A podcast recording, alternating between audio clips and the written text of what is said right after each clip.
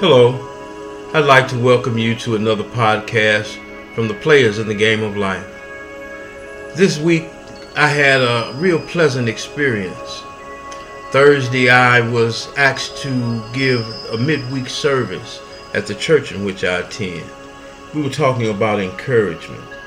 And I had to read something from the 14th chapter, the 8th and the ninth verse of Numbers. And it reads like this If the Lord delights in us, then he will bring us into his land and give it to us, a land which flows with milk and honey.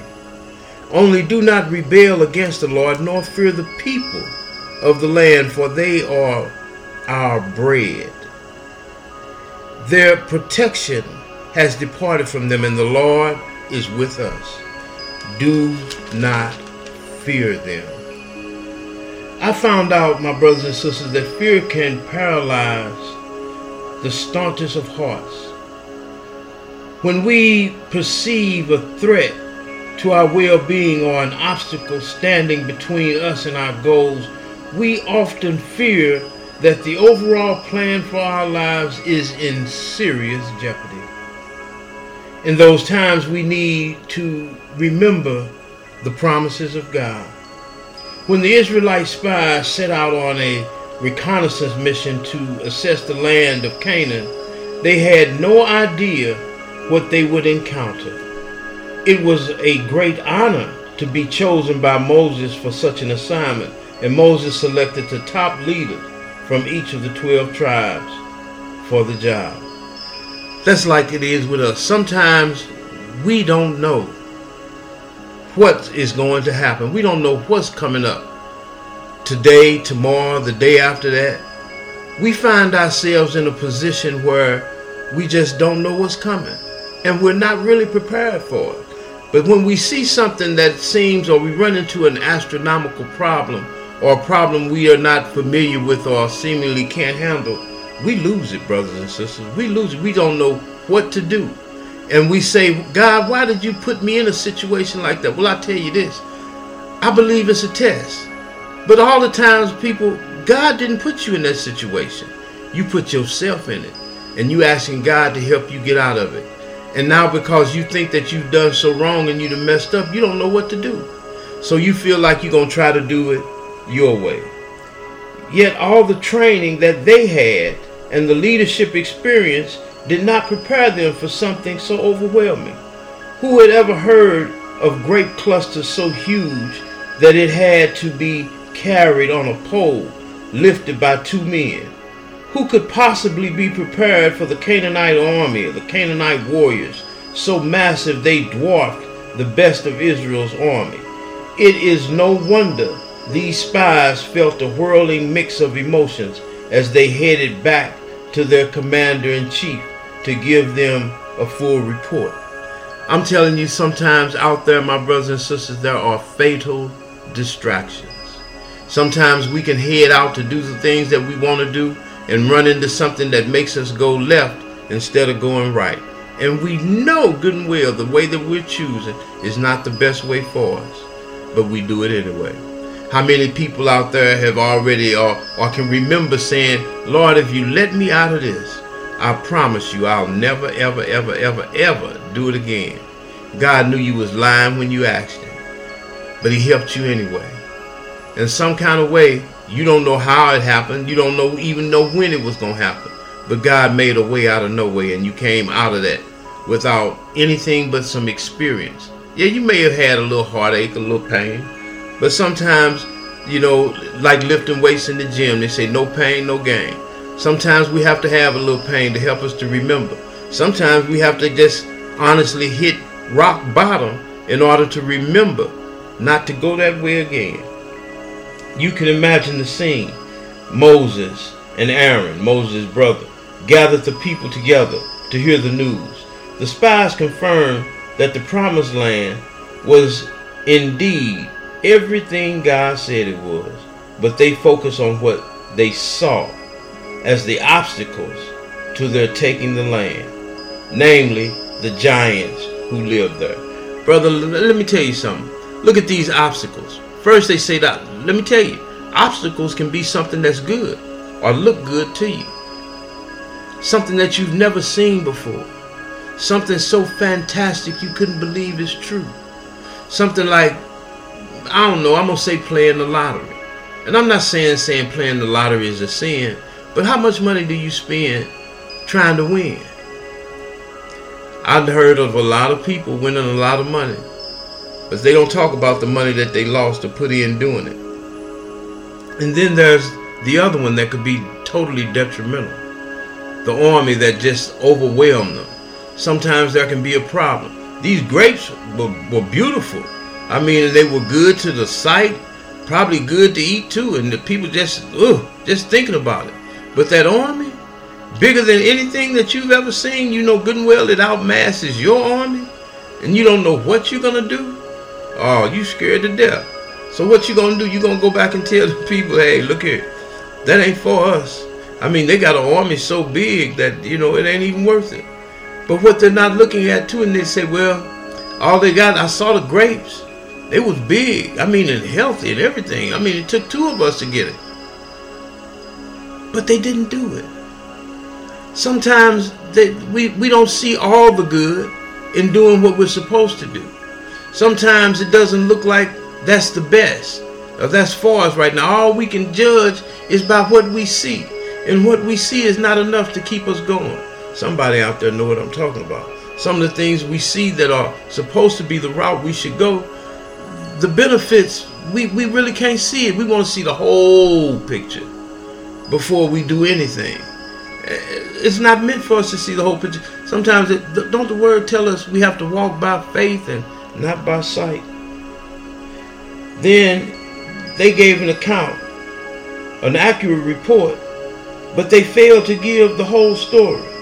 Only Joshua and Caleb spoke the truth.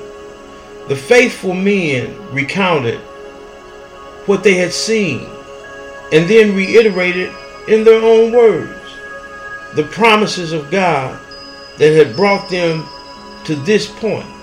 If the Lord delights in us, then he will bring us into the land and give it to us, a land which flows with milk and honey.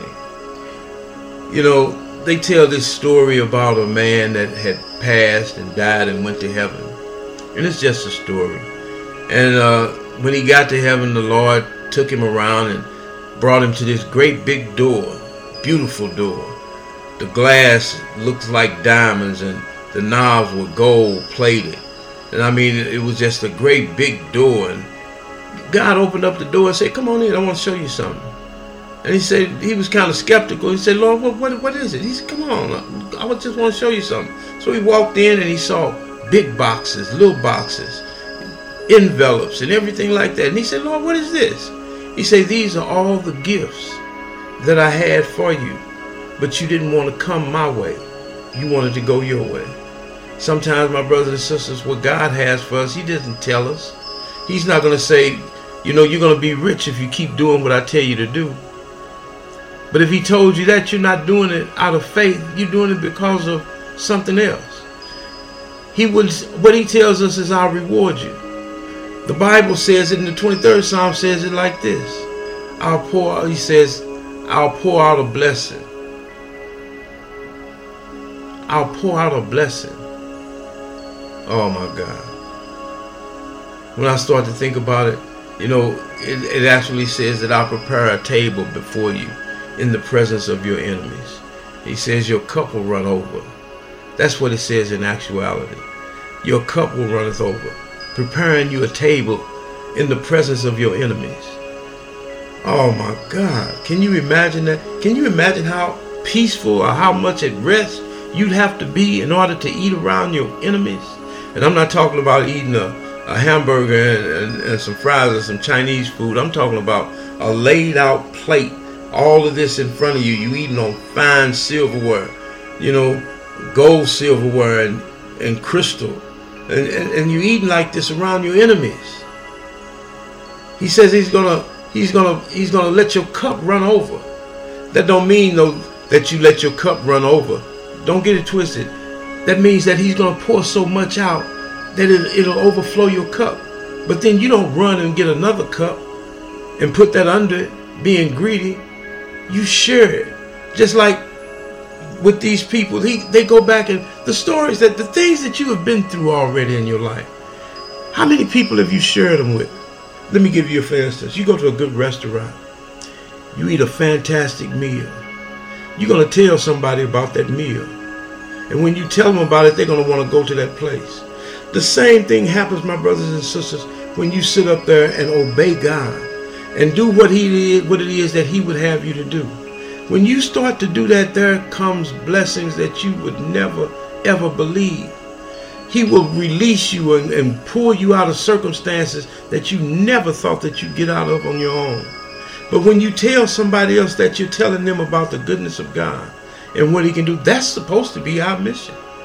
That is supposed to be what we're supposed to be doing when we run through these trials and tribulations that cause us so much pain and heartache, that have us almost paralyzed with fear that we can't even move or we make the wrong decision. But if we would just come to ourselves and think about all the goodness that God has really done for us and all the things that He has already brought us from and share that with somebody else, it would be remarkable. We wouldn't have I don't believe that we would have all the crime we have. I believe that if we were to share our or be transparent with our children sometime and let them know that this is a part of life and that part of life that we're dealing with right now happens because sometimes we fail to do what God wants us to do and how he wants us to do it. You know, I don't know about a lot of you, but I listen to a lot of music. And uh, if I were to use my sanctified imagination and think about it, you know, uh, I think about the, the hit record in hell and what that hit record would be. Can you imagine? Well, don't imagine. Let me tell you. I did it my way. That's the hit song, number one beat in hell right now. They listening to that. I did it my way. Now I don't know if they laughing or crying, but what do you think? Whenever you did something your way, what was the results? Was it cataclysmic? Was it one of those experiences that you want to tell somebody about? But when you got released from it, mm, and you got to be released from it because you're listening to me right now. If you weren't released from some situations, you wouldn't even hear this podcast. You wouldn't even be here to hear it and you wouldn't know nothing about me. But you are hearing it. Share that story with somebody. It's not everybody's business now. The Lord will open your ears and He'll talk to you and tell you just who to share that story with. You can tell some brother out there that's out there doing something wrong that he really don't want no parts of this. It's not going to turn out right. It may cause you, you, you may gain a lot of money, but you also may have a lot of pain that comes along with it. You may have some death that comes along with it. You may have some time that even comes along with it. They're not really ready for that. But if you tell them what you've been through, just maybe, we could save a life. And that one person that you save may save two. And those two people may save four. And it can go on and on. My brothers and sisters, we have to wake up and do something. He said he'll make your enemies your footstool. He'll make your enemies your footstool. That don't mean step all over them either. That means the problems that we go through, the call, the problems that people send us through, the people that we meet on our jobs or, or, or out on the world, out in the street, wherever. Those people that just get on your very last nerve, people that you talk to and don't even like, some people that you be nice to and don't even want to, some people that you would really rather cuss out than to, to bless them. But if you treat them the way that God wants you to treat them, they'll help you be right where you're supposed to be at another level. And God will be doing for you what he wants to do for all of us anyway. And that's make us better. Don't you want to be better? Guess what, people? You can't do it on your own. But if you listen to him, he can help you. I warn you, my brothers and sisters, to watch out for the fatal distractions out here in this world. They can cause you a whole lot of pain, a whole lot of misery, depression, stomach ache, headaches, all kind of aches maybe jail, and prayerfully not, but even death. But that's for you to think about. Like I say on my podcast, I'm not trying to get you to believe everything I say. I'm not trying to get you to think like me. My brothers and sisters, all I want you to do is think. Tell this and let somebody else listen to it. And then you all have a conversation about it and come up with an idea of what you can do to make things a little better. You're not going to reach everybody, and everybody's not going to want to talk to you. And I can understand that. Everybody don't want to listen to this podcast. But those that do, maybe there's a chance. The word also tells us there will always be a remnant, those who are willing. But those who are not, you got to answer for that too. Shake the dust off your feet and keep it moving. Well, that's my time. I stayed a little bit longer than what I intended to. But I pray God bless you. And let this podcast resonate in your spirit. Then share it with somebody else. Talk to you next week. God bless.